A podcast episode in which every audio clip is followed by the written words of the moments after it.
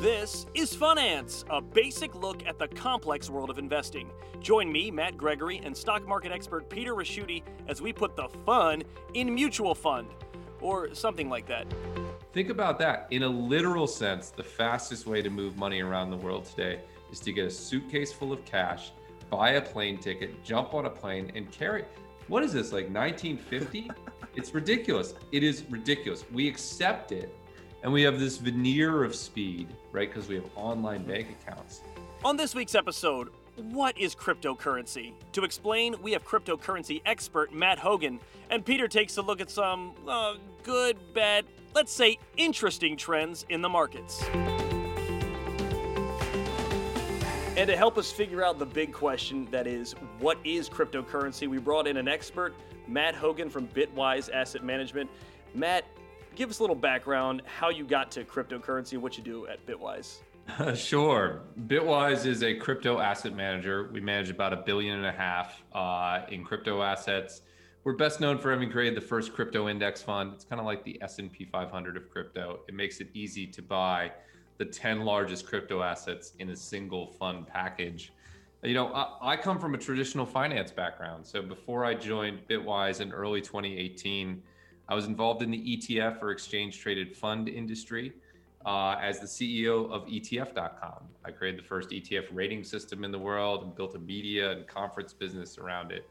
What excited me about ETFs uh, were that they were this new technology that were a more efficient, lower cost, more tax efficient version of traditional mutual funds. And I was mm-hmm. excited to uh, help tell the world about how wonderful ETFs are. And I'm glad today that they become the dominant way that many people, many Americans invest in in in stocks and bonds. And I moved into crypto because I saw something similar, which was here was this really exciting technology that had a lot of risks, that had a lot of wrinkles, don't get me wrong, but had the potential to make the financial industry more efficient, more effective, lower cost, more inclusive, more exciting, but that most people didn't understand. And so I, I wanted to get involved in a space that I thought was going to grow into something you know, truly significant. We've made some progress along that journey over the last three plus years, and uh, it's exciting to see where we are today. Yeah. So to start very basic, and by the way, it's just it's very interesting to see a career that goes from like traditional finance that gets just a little bit onto like the wave of something that's going on online. There's been so much that's changed from t- 2000 to now, right, in terms of how we do investments. Not only, and, and we've also changed what we're investing in. So, mm-hmm. what is cryptocurrency? Like in the simplest way you can explain it. Yeah, uh, that's that's a that's a big question. I'm going to try to do it simply. Uh, a lot of people think of it as a as a currency. Um, a lot of people think of it as the dollar, as this sort of fake unicorn internet money that fell mm-hmm. from the sky. That's not how I think of it. I think of it as a technology. The currency aspect is almost incidental. It's a technology that allows money to move at internet speeds. And one of the things people don't think about, but is true, is that money is one of the slowest moving things in today's society. If you want to wire money to London, it takes two business days. If you want to pay your bills online, it takes five days to hit your cable account. If you buy a stock, it doesn't settle for two days. What in our world takes two plus days? I can order almost anything from Amazon. It could be delivered to my door in two days. I could probably order a modular house and it would be built in two days. Most things are at our fingertips. I can open up my phone and watch any movie that ever existed. It takes me two days to send $10,000 to London. It's ridiculous. You, so you what, did say one time you said the best way to think of it is I it's faster. Can you explain how it's faster to get money to London right now? It's true. It's true. To, you know, if it's Thursday and you go to your local bank and you want to wire money to London, the fastest it can get there is by Monday. Think about that. In a literal sense, the fastest way to move money around the world today is to get a suitcase full of cash, buy a plane ticket, jump on a plane, and carry. What is this, like 1950? it's ridiculous. It is ridiculous. We accept it, and we have this veneer of speed, right? Because we have online bank accounts. Um, but if anyone who's ever paid their bill the day it was due and then gotten charged a late fee because it took seven days to get there knows that money actually moves extraordinarily slowly. And what crypto allows you to do is to send money. One of the things it allows you to do is send money instantly anywhere around the world at a fraction of the fee. And just to make that real, we gave that example of wiring money through through you know Bank of America to London. The other day on the Bitcoin blockchain, someone moved a billion dollars. It settled in 10 minutes, and the fee was 57 cents. My bank doesn't charge me 57 cents to like buy a coffee, right? I mean, no. they don't know they don't they don't charge in pennies. Um, the fact that you can move a billion dollars on an unmanaged software network with no employees and no offices, and it settles in 10 minutes anywhere in the world is pretty cool. Mm-hmm. And so I think a lot of people get hung up on the fact that you and I aren't buying our cappuccinos at Starbucks with Bitcoin. It's not what it's about. It's a technology that allows money and prop financial property rights to move over the internet. And that's a big space. There are a lot of potential applications, and we're just scratching the surface of what it will mean for the world. So the first big cryptocurrency was Bitcoin. I mean, there may have mm-hmm. been precursors to it, sort of how like Facebook had Friendster, but when you talk about um, crypto, you're talking about Bitcoin. What, how did was Bitcoin developed, and then sort of what is the idea behind Bitcoin? It's like it's not a, an infinite source of money. No, that's exactly right. Uh, Bitcoin was the first, and, and the Bitcoin blockchain was the first blockchain, was a solution to a computer science problem that had been pondered and kicked around for like 20 years. And there are two ways to look at that computer science program. One is how do you send money over the internet? At its core, though, it's the database question, which is how can you have one database that's available everywhere in the world, but that isn't controlled by a centralized entity like a bank, but is still true. And people had taken various shots on goal, and if you if you do Wikipedia on crypto, you'll you'll hear about these various shots on goal, and they were all flawed. They didn't work. And then this pseudonymous uh, developer named Satoshi Nakamoto, at least that's the name that he, she, or they go by uh, figured out how to do this, published a white paper, and then released a software into the world. And the first Bitcoin uh, was was created. Uh, part of the program in Bitcoin is that there only will ever be 21 million. Uh, so uh, that was important. Um, but it unleashed this new idea in the world, which is this non sovereign digital store of value that can move anywhere in the world instantaneously on a database we all agree is true. Um, and initially, everyone laughed as they usually do with online things, and today it's worth a trillion dollars. So that's, um, you know, but that, that, that's not an unusual journey. People laughed about uh, Facebook. They laughed about online newspapers. You know, I, I do find it ironic that the same, you know, people can't remember. No one will ever read a newspaper online. I want to feel it in my hands. I love physical books. No one's going to watch videos on their phone. Guess what? We do all of those things. Um, no one's going to believe in a global uh, currency or global store value that you can't touch with your fingers. I'm just skeptical that that sort of argument holds up. It hasn't, it's been thrown at every digital advance that we've had, and it's never held up over time. Uh, and I don't think it will hold up over time with currency. I don't think it will hold up over time with gold. And I don't think many of the financial transactions that we handle today by going to the bank. I don't think we'll be doing those by going physically to a bank in the future. I think we're going to be doing those online using crypto based blockchains. I, I, really do. And, and, just because I'm sure people get confused, because I know it confused the everything out of me. We're talking about Bitcoin. Bitcoin travels, or at least is, uh, uh and take it. There's a notation of it on the blockchain. So, mm-hmm. what is the blockchain? Yeah, it's a great question. There are two things there's the Bitcoin blockchain, and then there's Bitcoin. The Bitcoin blockchain is just a database. Uh, it's just a database, it's a single database. Bitcoin is the unit of account. The way I like to, I'll go back to this example of money moving around the world. The way I like to explain this to people is that PayPal or Venmo teaches you everything you need to know about what a blockchain is. Think about why PayPal exists. PayPal does something really simple, which is that it lets me send you $20 and you get it instantaneously, right? It lets me pay my babysitter or split bills with friends at dinner or pay the plumber, whatever. Because of its ability to do this very simple thing, it's one of the most downloaded apps in the world, right? 200 million Americans. Uh, that shows to you that moving money easily to someone else quickly is a service that people want. 200 million people downloaded it you and I probably used it in the last week. Um, the reason PayPal or Venmo is fast is because it's one database. Inside Venmo, I can only send money to another Venmo user. Venmo controls every transaction. So if I want to send you 20 bucks or 100 bucks, Venmo can look in its single database and say, Matt has $100 in his account. He hasn't sent it to anyone else. Let's transfer it. And it can do it as quickly as you can change an Excel spreadsheet. The reason banks are slow is it's thousands of databases. If I send you a check, your check has to, your bank has to check with my bank, make sure my account is good. I didn't write multiple checks on the same account, uh, verify that it's in good standing. All those, all that takes time. So in other words, one database is fast, a million databases slow.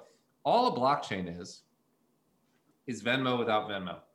It's one database that's available everywhere in the world that we all agree is true, but which Venmo doesn't control. So instead of being in a walled garden, you're in something that looks more like the internet that touches everything but it can do the same thing. It can move financial goods anywhere around the world instantaneously. Uh, and and you know it does other things beyond that. Once you have this, you can program money like software, which is not something you can do when it moves with the speed of a, of a banana slug, uh, which it does today. Um, but really, it's just like a good way to conceptualize a blockchain. It's Venmo without Venmo.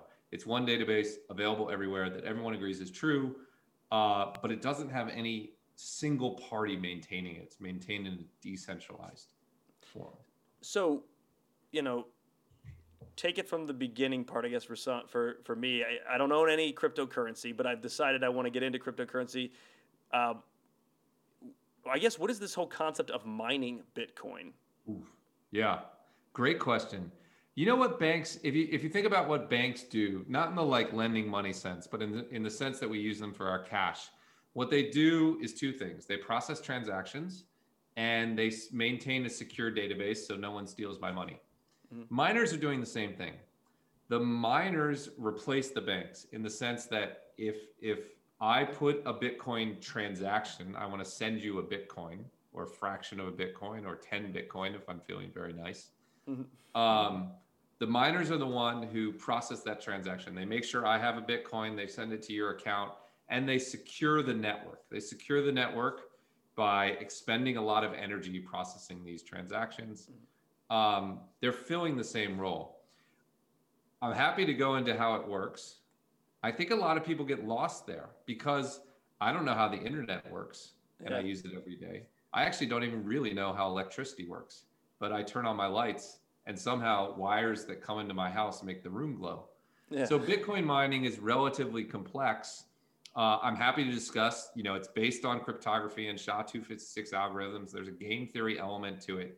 But what you need to know is that it works. And when I say it works, the Bitcoin blockchain secures about a trillion dollars of wealth. It's never been hacked. Uh, if you could hack into it, you could steal that money. So it's the largest single like honeypot in the world. And every transaction that's ever occurred on it is valid you can go back in and trace every transaction back to where the first Bitcoin was created through this mining process.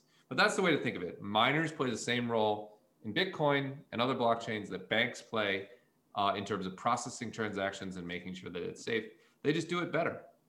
So the most uh, reference any of us will really have with Bitcoin or with you know any cryptocurrency is the ability to buy it. But now we have exchanges. Like, is that how you buy crypto now? Yeah. Uh, in the early days of crypto, you had to be like a computer scientist to access it, right? At the bottom, it's a technological uh, thing, and you can still access it that way. You could you could spin up your own crypto wallet and and and talk to the network. You could build your own miner, but most people buy it through brokerages or exchanges. So Coinbase is the largest. Coinbase is just another app. You could download it today, uh, send in some dollars, and buy Bitcoin um, or another crypto asset uh, you can even do it directly through apps like PayPal. You can buy Bitcoin on PayPal. All those services are providing is like a UX uh, that makes it easy to buy uh, Bitcoin. It's kind of like gold. You could go into the hills of California and go prospecting for gold, and you might get it too. Or you could go downtown and buy it from a dealer or buy a gold ETF. And those are just easier. And you pay a fee to make it easier it's certainly more expensive to buy Bitcoin on Coinbase than it is if you're a computer scientist and do it directly. But it's um, yeah, it's a brokerage, and you buy it like you would a stock. It would feel very familiar if you've ever bought a stock on E Trade or Charles Schwab or Fidelity. your experience buying a crypto asset would look very much like that. And when it comes like Bitcoin now, it's worth so much that um, I take it you buy like fractions of Bitcoins. Is that what you're basically investing in or? Yes, that's exactly right. You can buy virtually any amount. The beautiful thing about the digital world is it's really good at dividing stuff. The smallest piece of a Bitcoin, for what it's worth, is called a Satoshi, uh, which is the name of the founder. And that's point, it's 0.9 zeros and a one of Bitcoin. It's not worth very much at all. But if you want to sound cool to your friends, you can say that you're, you're stacking sats, which is how people refer to that small increment. It means like stacking pennies, but of Bitcoin just like a little bit of time on Reddit, and I feel like I've already found another language. It's like I hear that, and I'm like, I don't, I don't think I want to call it that. But um, so with it, I was one of the things I've wondered about is uh, I had a friend. He ran a, a, company, and at some point he's like, "Oh, we're we're pivoting. Part of our company's gonna do this. We're also developing a cryptocurrency." Can like why are these other cryptocurrencies popping up? And I, I don't even want to get into the parody one yet, but you know some of the other like Ethereum is this just what happens? Is it kind of like companies or, or like, I guess just explain like, how does this happen that we get other cryptocurrencies? Yeah, well, uh, th- there's both a, a, good answer to that. And then, and then there's a bunch of junk. So let's talk about both pieces of it. Yeah. Uh, the good part is the way, again, to conceptualize these, they're not quite like currencies. They're more like technologies. So an asset like Bitcoin is different from an asset like Ethereum in the same way that Microsoft is different from Salesforce, right? Microsoft and Salesforce, they're both software companies, but they're good at different things. Bitcoin and Ethereum are both crypto assets based on blockchains, but those blockchains are good at different things. In the case of Bitcoin's blockchain, what it's optimized to do is be really secure. So as an example of that, it's actually a very simple program. It only has like at start, it only had like 350 lines of code. You can't do much with it. You can send Bitcoin, you can receive it, you can store it. You can think of it like a calculator. Ethereum is like Bitcoin in that you can move Ethereum around the world really fast, but it's programmable like a computer. You can program it to do a million different things. You could program it to like serve the role that a lending agent at a bank serves, right? Give a loan to this person if they have this collateral and this this income. So it's more useful than Bitcoin. You can program it more like software. Uh, the reason Bitcoin's more valuable is that security is really a good thing. So Bitcoin people talk about as digital gold. This is a way of thinking of it, right? Um, if you're building digital gold, you want your software to be really secure, and that's it. And so the Bitcoin blockchain is really secure, and that's it. Ethereum is like it's not as secure as Bitcoin, but you can you can do more fun stuff with it. It's more like a a computer. Um, the reason there's and there are nine thousand cryptocurrencies, which is always a number that scares people. It's yeah. trivially easy to create one. It's open source software.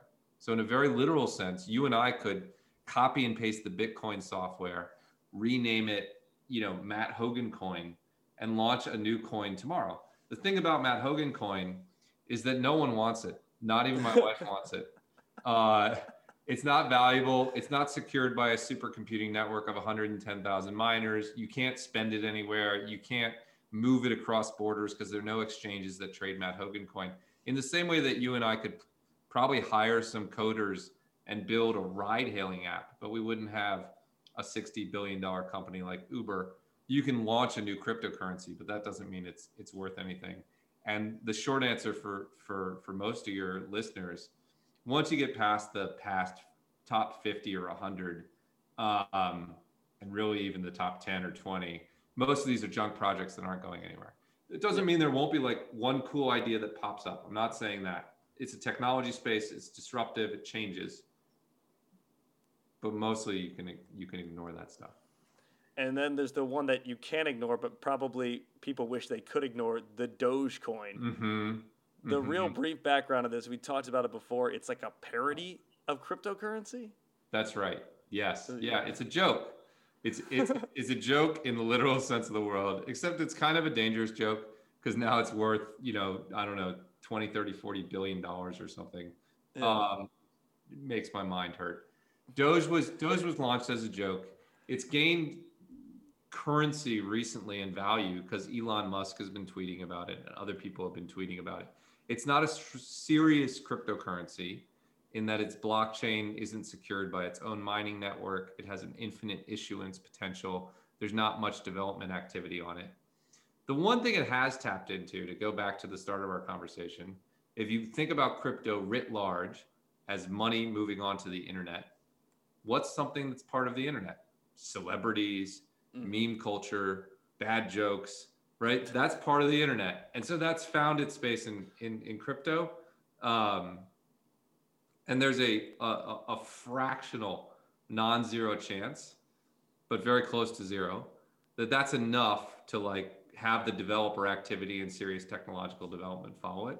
But I think it's highly unlikely. Mostly it's a joke. I wish it would go away. Although when you say that, for what it's worth, when you say that on Twitter, man, it gets ugly out there. There are yeah, a lot of people who love Doge, and it gets ugly. I was gonna say I, I keep I, I have um, people I work with who invested in Doge and want to remind me every day how it's doing, and I was like, I, I don't care, but you know, it makes them happy. Um, one there of the things go. that I was, you know, that's hard to compute, but then let me put it this way: let's say I owned a Bitcoin, um, I got it 12 years ago when it was worth maybe twenty dollars, or that was the value assigned to it. Now it's worth I, I, I can't remember. It's the, the it's dropped like 40 percent, but it's worth somewhere in the you know tens of thousands of dollars.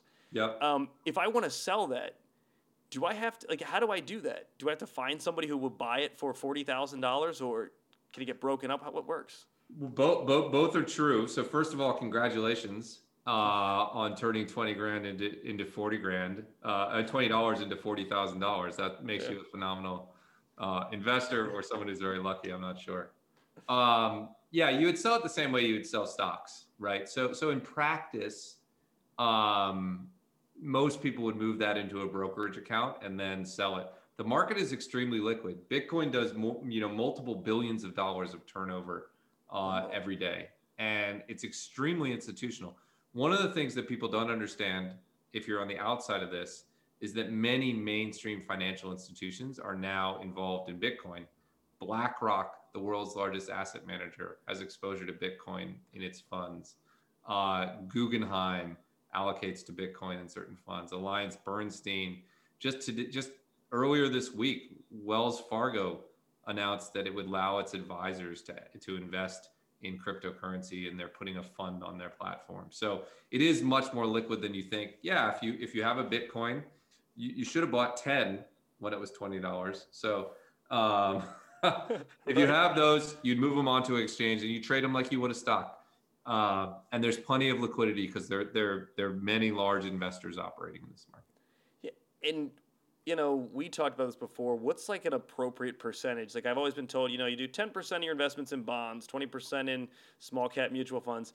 What's like a safe place to live if someone wants to get into significantly once again a significant amount of cryptocurrency? Yeah, yeah, yeah. It's a great question. Many investors are best served by zero. Uh, you, feel, you shouldn't feel like you have to own crypto. Um, uh, what we found is that the right allocation for most investors is between one and five percent, and the reason for that is historically, if you plug that into what it would do to a portfolio, you get a significant uh, uh, increase in your risk-adjusted returns because it has had strong returns, and it's not correlated with stocks. In other words, stocks may go up and it could go down, or stocks could go down and it could go up. Those uncorrelated assets are like catnip for portfolios uh, they really do well. The reason I stop at 5% is that this is a very volatile asset. Uh, yeah. You know, it's up 5,500% since January of 2017, which is a lot. But within that 5,500%, there was a moment where it fell 89%. 89%. And the reason 5% is the magic number is that below 5%, it doesn't become the primary driver of how much your portfolio dips. And that's really important because I don't know about you, but if I like look up my IRA and it's down 20%, I'm going to panic and be sad. Mm-hmm. And if I had put a huge chunk into Bitcoin and it had fallen 89%, my overall net worth like had plunged, I might have panicked and sold and put it all into bonds. And you need to be able to hold this for the long term you know, look, I'm the CIO of one of the largest crypto asset managers in the world. I don't know where crypto is going uh, in the next few weeks or few months. Uh, my my personal allocations to crypto are are sort of 10 year bets. Uh, that I think this idea of money moving on the internet, of programmable money, of digital property rights are going to be pretty big in 10 years. And uh, between then and there, who knows? You know, another analogy Amazon stock fell 90% during, you know, during the 2000 internet bubble, right? Yeah. It almost crashed to zero. And yet it's been one of the best performing investments of all time. You have to hold it for the long haul. Most people know more than 5%. If you're above 5%, you're on your own. Don't, don't come back to me. One of the uh, the questions, because I'm, I'm sure you've seen it, um, when you were doing ETF or investing before, we get the I, you always get the sense that like certain investments react certain ways, right? So when we see um, the Fed talking about interest rates, we notice that like some of the tech stocks will start to drop. Um, when we see large investments into like the the blue collar or like the middle class, you'll generally see sometimes like those old Dow Jones stocks moving up. Do we know yet like what makes crypto go up or down? I don't. I, I, we have some hints, but we don't know for sure. So here are the hints we have. It is still a risk asset. So when the market sells off, when those tech stocks are selling off, over the short term, you're going to see crypto, at least historically, has sold off as well. Um, maybe it doesn't surprise you when I say it's a risk asset, but some people think of it, you know, as as being immune from that, and it's and it's not. It does well historically when there's clarity around regulation of crypto. Um, uh, but mostly it doesn't move in line with other assets. It does over very short periods of time, but over a year or more, it isn't correlated to much. I think the primary drivers are going to be better, clearer regulation, more use, and more education in the passage of time. The more people who know about crypto, the fewer people who dismiss it out of hand, the fewer people who, who call it uh, uh, rat poison squared, to use uh, Charlie Munger's famous phrase, uh, and address it as this interesting technology, um, uh, the, the, the, the, that'll be positive for crypto. So we have to ask, what happened this week with Bitcoin and, and for that matter, cryptocurrency? Mm. There was a stew of news, is what happened this week. Look, the markets were overextended. I think it's we should start with that. Uh, I mean, all capital markets, tech stocks were pulling back. Crypto is a risk asset, it was pulling back. But the crypto market in particular looked no further than the mania around Dogecoin as a signal of retail excess in the market. We were probably overdue for a pullback. In terms of what sparked that pullback, there were a couple of pieces of news. You had Elon Musk tweeting, which is never good. You had uh, uh, actually a, an inaccurate Reuters report that China had a new policy that was anti crypto. In fact, they were just reiterating a policy that had been in place since 2017. But you had a very negative headline from Reuters that was just shared around the world. And US regulators announced that they would review some of the progress that banks had made around custody custodying crypto assets and opening that up, let's be honest, is not a net positive thing. Uh, it means we could see a retreat from some of the regulatory advance that we saw in the past year. And all that together was enough to tip the scales and drive a pullback. However, it's important to note we also had a, a rapid rebound, right? Bitcoin's price fell all the way to $31,000 before bouncing back to around $40,000. Uh, and we also had some good positive news. As an example of that, Wells Fargo reversed a long-standing position that precluded its advisors from recommending crypto and client accounts. Now they can. That's an that's an example of you know how we're moving toward the mainstream. So it was a mix of positive and negative news a market ready for a pullback, and uh, and that's what you got. This is a volatile market. It's happened before. It will happen again. And you know, now that it is part of people's investment portfolios, what kind of a real world application does it have for someone um, who's looking at mortgages, car loans? What can they can they use this now? Yeah, it's a real financial asset. It's a real financial asset in the same way that stocks are a financial asset or bonds are a financial asset, and it's liquid, right? That's the thing about crypto. It's not like an early stage venture capital investment. It has daily liquidity, it has intraday liquidity. So, uh, absolutely, it's part of your financial portfolio, even though it's a virtual currency, it's every bit as real uh, in terms of its value as a dollar. Now, it's more volatile. Don't don't discount the volatility, um, but it's it's a very real thing. And I guess the one thing that I've kind of wondered, but maybe there's no real answer to, is like, why is it called cryptocurrency? Why not just universal currency, computer currency? Did they come up with a reason for that? Right? I know. That's the other thing. Could you think of a worse name that would turn off more people? It's like my parents just like shake their heads at. I think if it had a different name, they would be interested. But they're just like, no. I agree with that. I think it's another original sin. I mean, the answer it was developed by, you know, computer science geeks who aren't known for their marketing prowess. Uh, and it's it's at its fundamentals it's based on cryptography which is it, you know sounds scary but is this really important area of computer science research. It's how we send secure military uh, communications. It's how the visa network works. It's how the internet works. Everything is based on cryptography.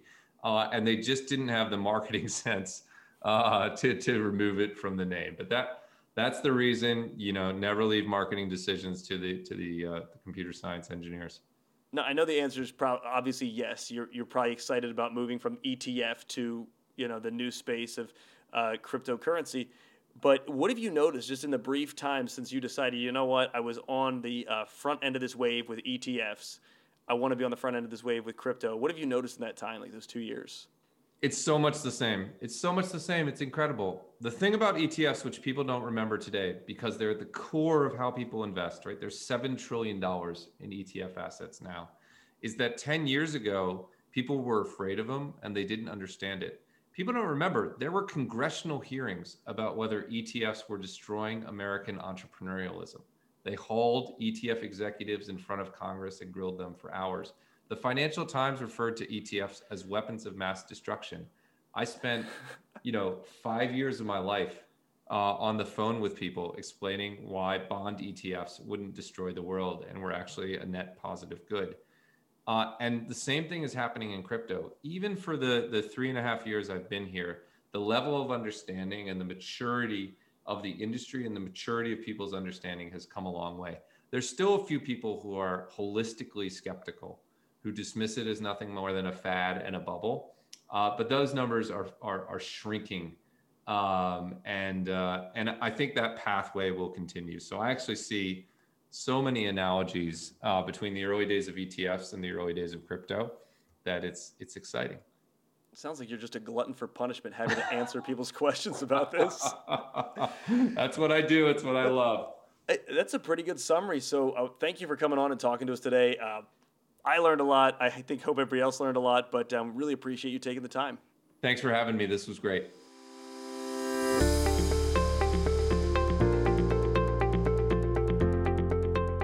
Back to our regularly scheduled programming, we have Peter Ricchiuti joining us. Peter, we missed you on crypto, but I wanted to uh, go through what's happening right now with the U.S. economy because I've seen a lot of shortages and kind of get your take on where you see things going in the next few months. Um, but I think we should start with what's happening right now in the economy. Oh, I, I think Matt, it's it's it's very very interesting. We're basically now afraid that we're going to roar back too quickly, and we're starting to see it. You know, you're starting to see inflation, kind of core inflation that we haven't seen anywhere. Where you start, I, I'd wait anywhere. I'd say for the last 40 years, you're starting to see inflation in commodities. Uh, you're starting to see, uh, you know, things like timber, uh, mm-hmm. things like chlorine uh, eh, things that you just really never thought were really going to come barreling back again price wise. And they are. And most of it is really not, it's two things it's demand from this uh, starting to be, the economy starting to get its footing, but it's also supply chain problems. And they're everywhere. I think bottom line is things came back quicker than people believed they would. And they just didn't have anything in place. Like I was talking to somebody down here, we grow a lot of timber. And I uh, asked him, I said, you know, price of lumber is just skyrocketed. I said, I bet you are in seventh heaven making money. And he goes, nope. And I said, how could that be? And he says, well, the reason the, the timber is up so much is all these sawmills closed down over the last few years. wasn't much business. So we're growing the trees in Louisiana, but now I've got to ship them to Texas to get them milled.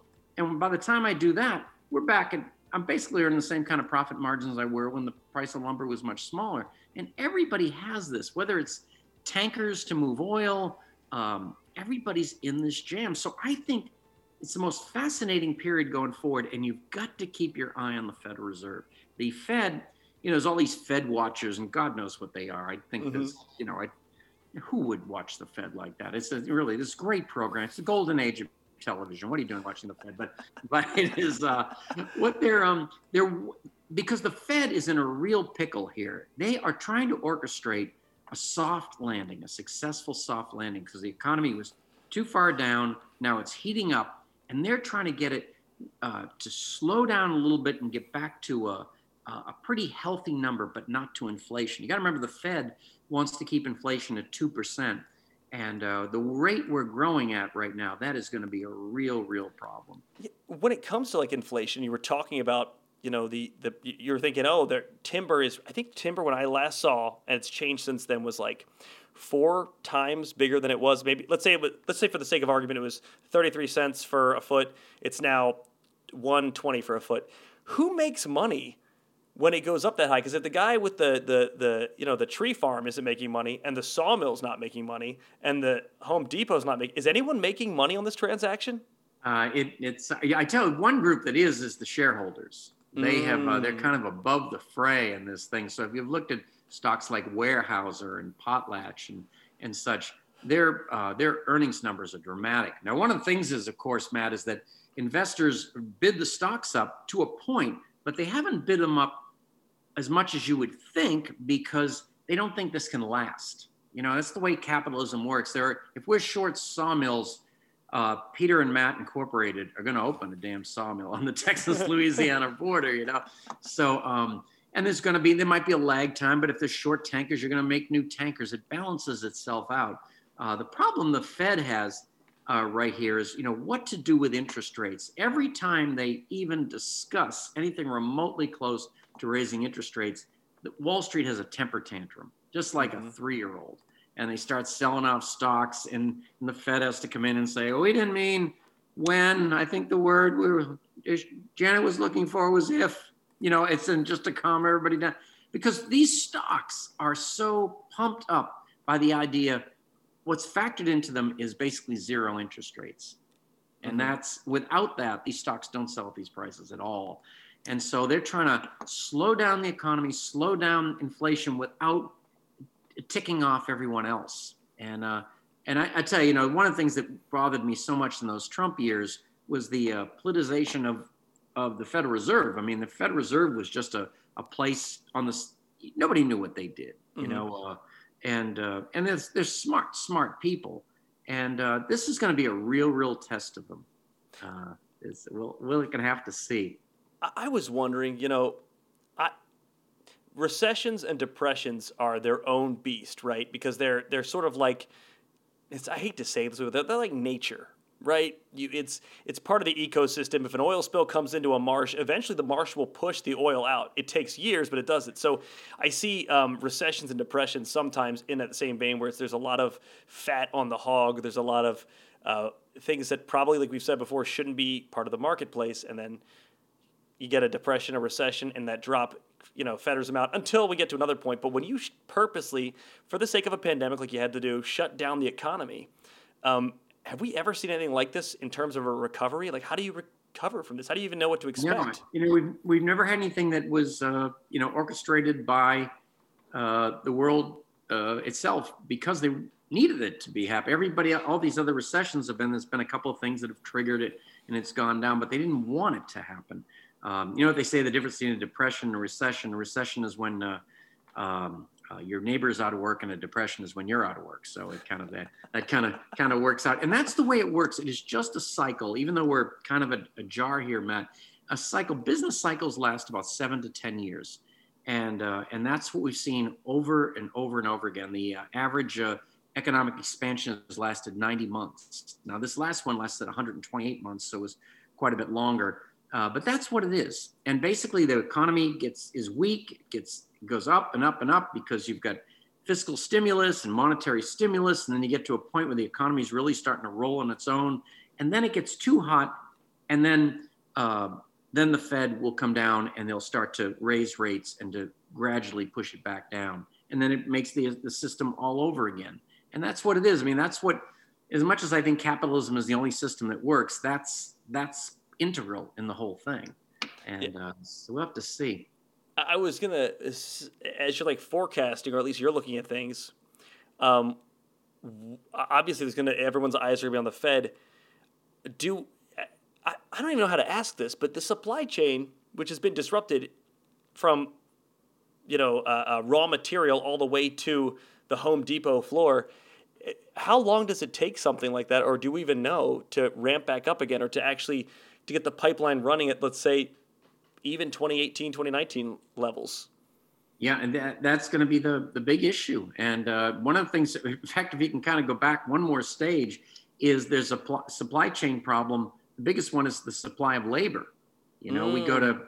you know, if you're like uh, we are down here, you go to a nice restaurant and um, and it's either closed a couple of days a week or it has uh, limited seating and all. Now, not because of masks, however, it's just because they can't get the labor. And uh, and it's and it's kind of funny. I mean, everybody here I know is kind of moved up in the ladder a little bit, the uh, career ladder. There's it's a good time to do it. There's there's holes, and if you're going to ever ever get a chance, you know.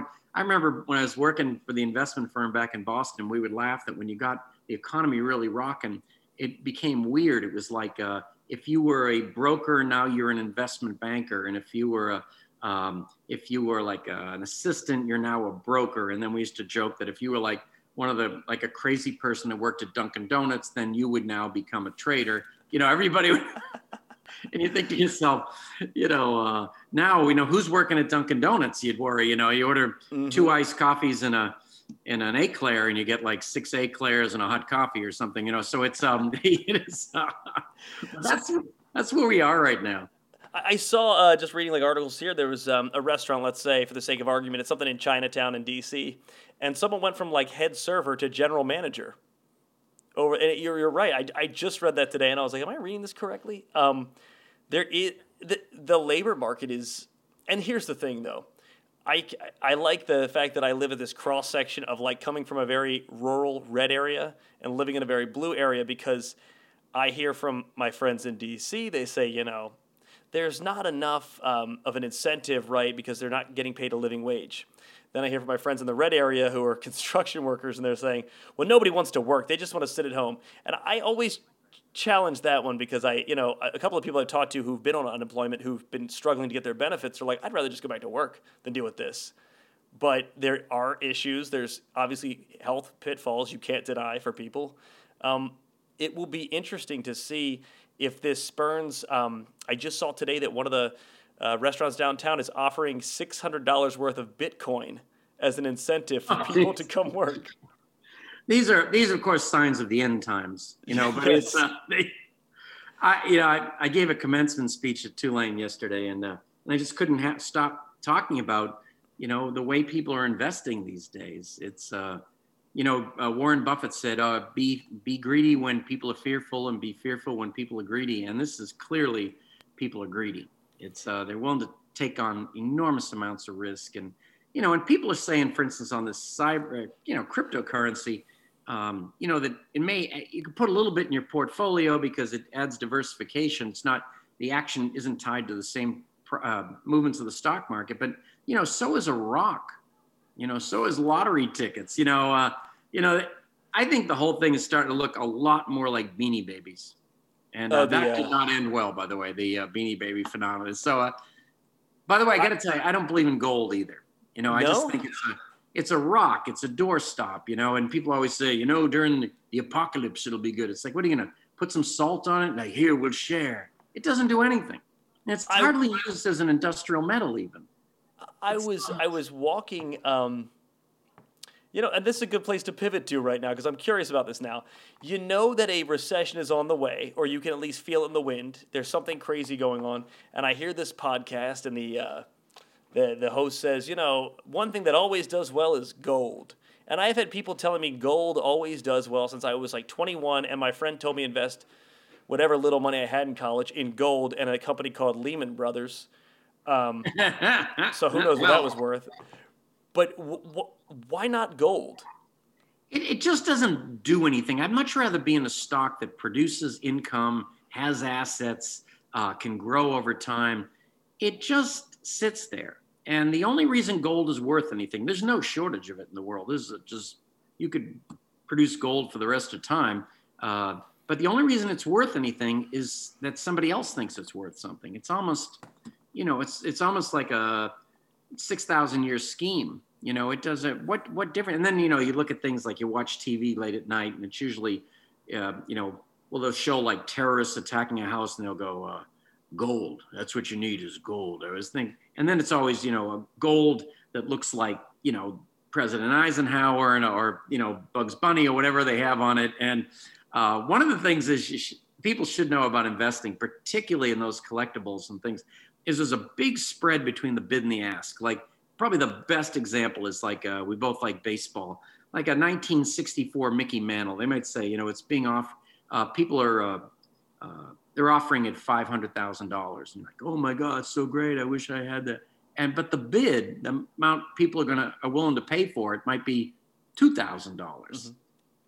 And you know, you're gonna if you're selling it, you're gonna sell it to the high bidder, and if you're buying it, you're to sell it at what you're going to buy it at what people are asking for, you'd have to make an enormous profit in the overall price just to get out.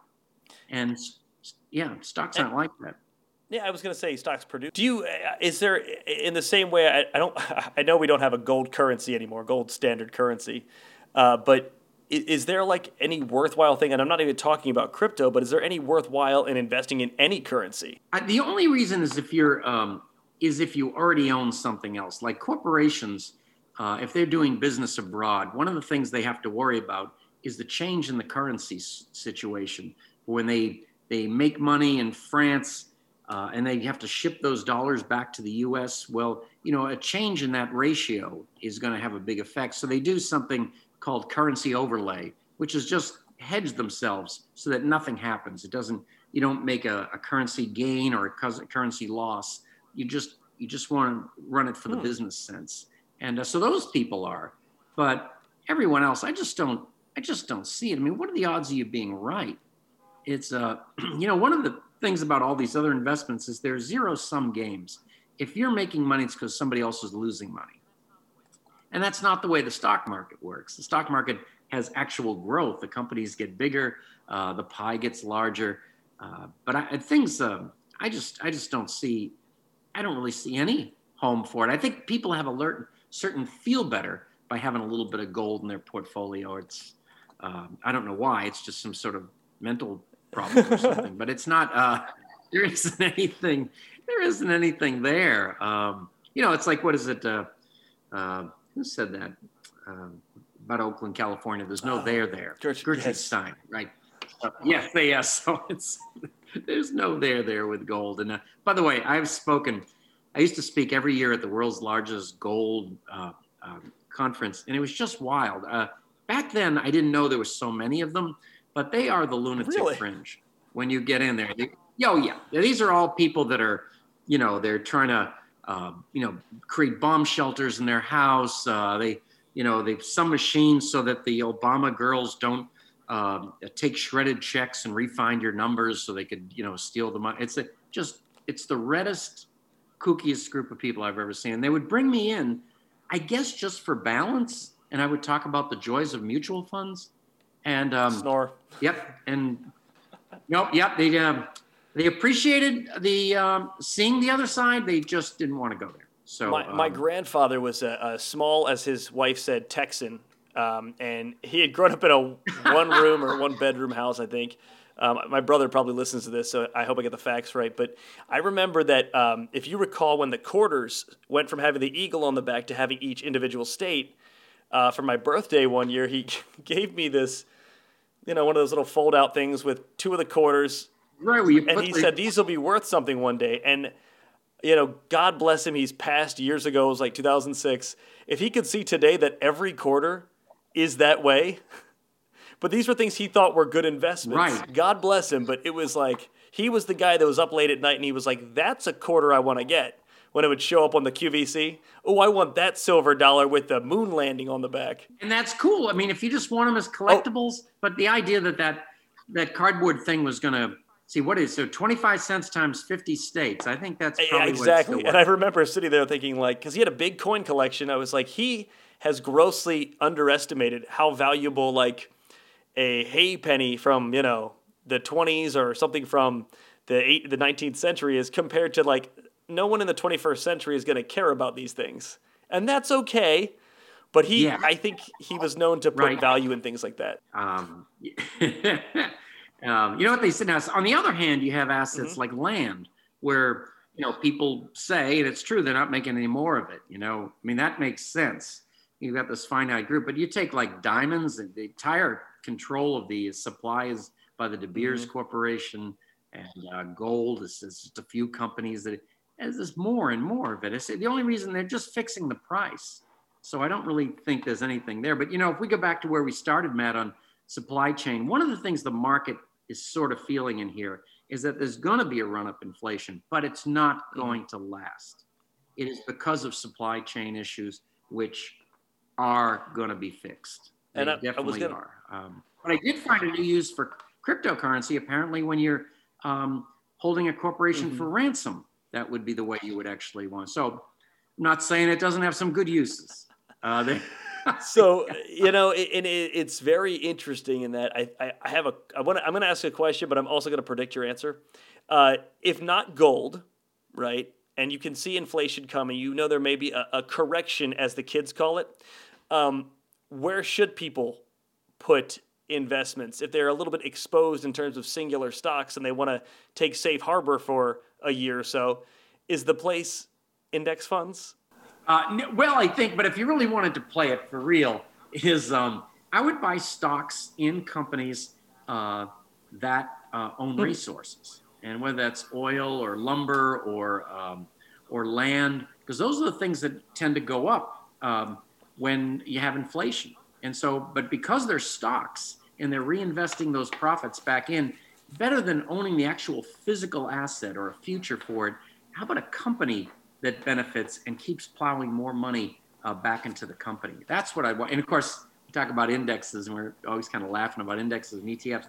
But yes, um, yes, Martha, there are there are mutual funds just for timber, and uh, there's mutual funds just for natural resources and for oil. So I think um, I would just uh, same kind of play, but play it in a hmm. different vehicle. I think would be uh, would be fine. And there's a, you know there's obviously a bunch of assets that are working uh, working in that way. But most of these uh, most of the, the increases in inflation here, Matt, people think are going to shake themselves back out when the supply chain gets fixed. And I don't think the supply chain is going to get is you know it's maybe six months of being messed up like this, and then it uh, that's one thing. I mean, capitalism has some problems. It's cyclical. It seems to be creating a lot of haves and have-nots but it does does solve problems like this pretty That's quickly. That's what I've heard. Someone was saying that you know eventually people won't want to pay these prices for things. That's sort of a correction in of itself. And I was like, oh, okay. Think about the poor Fed now. The Federal Reserve is that they see in every Joe Schmo sees inflation going up and they're thinking, well, the Fed's going to have to raise interest rates. Well, the Fed's thinking, yeah, but I don't think this inflation is forever. And I don't want to raise interest rates, slow the economy down, and then these things crater in price once the supply chain gets fixed. So they're they're really very they're really um, they're really trying to hold their fire on this, and it's going to be interesting to see what what goes on. And I have often, you know, I give talks and I always tell people, particularly when you're having a bad red blue problem mm. in a room or whatever, is that you know it wasn't Trump or Biden, it was it was Jerome Powell. It was it was your president of the United States. So it's um it's uh, and you look at those people, and they're mm-hmm. really smart. So I think this is a good idea to, Sounds good. So that's a nice little look at what we had to look forward to as the supply chains reopen. Next week, we talked about this. We're going to try something very different, and it's going to be how do you invest your retirement fund? We'll couch it because it's a what is thing as uh, what is your retirement fund, giving people an idea of how they should be investing things. Yeah, because you know a lot of people think, Matt, you got a great uh, idea there because they think, oh, I opened an IRA or I opened a 401k. Mm-hmm. That was the easy part. The tough part is figure out what that's just a shell. What are you going to invest it in inside? And I'm going to make a broad claim here, Matt. I uh, usually don't do anything like this, but I think you can explain how to invest your retirement funds uh, over a lunch. And that's what I'm going to try to do with you next week. Sounds good. Peter, thank you so much for joining us, and thank you at home for listening.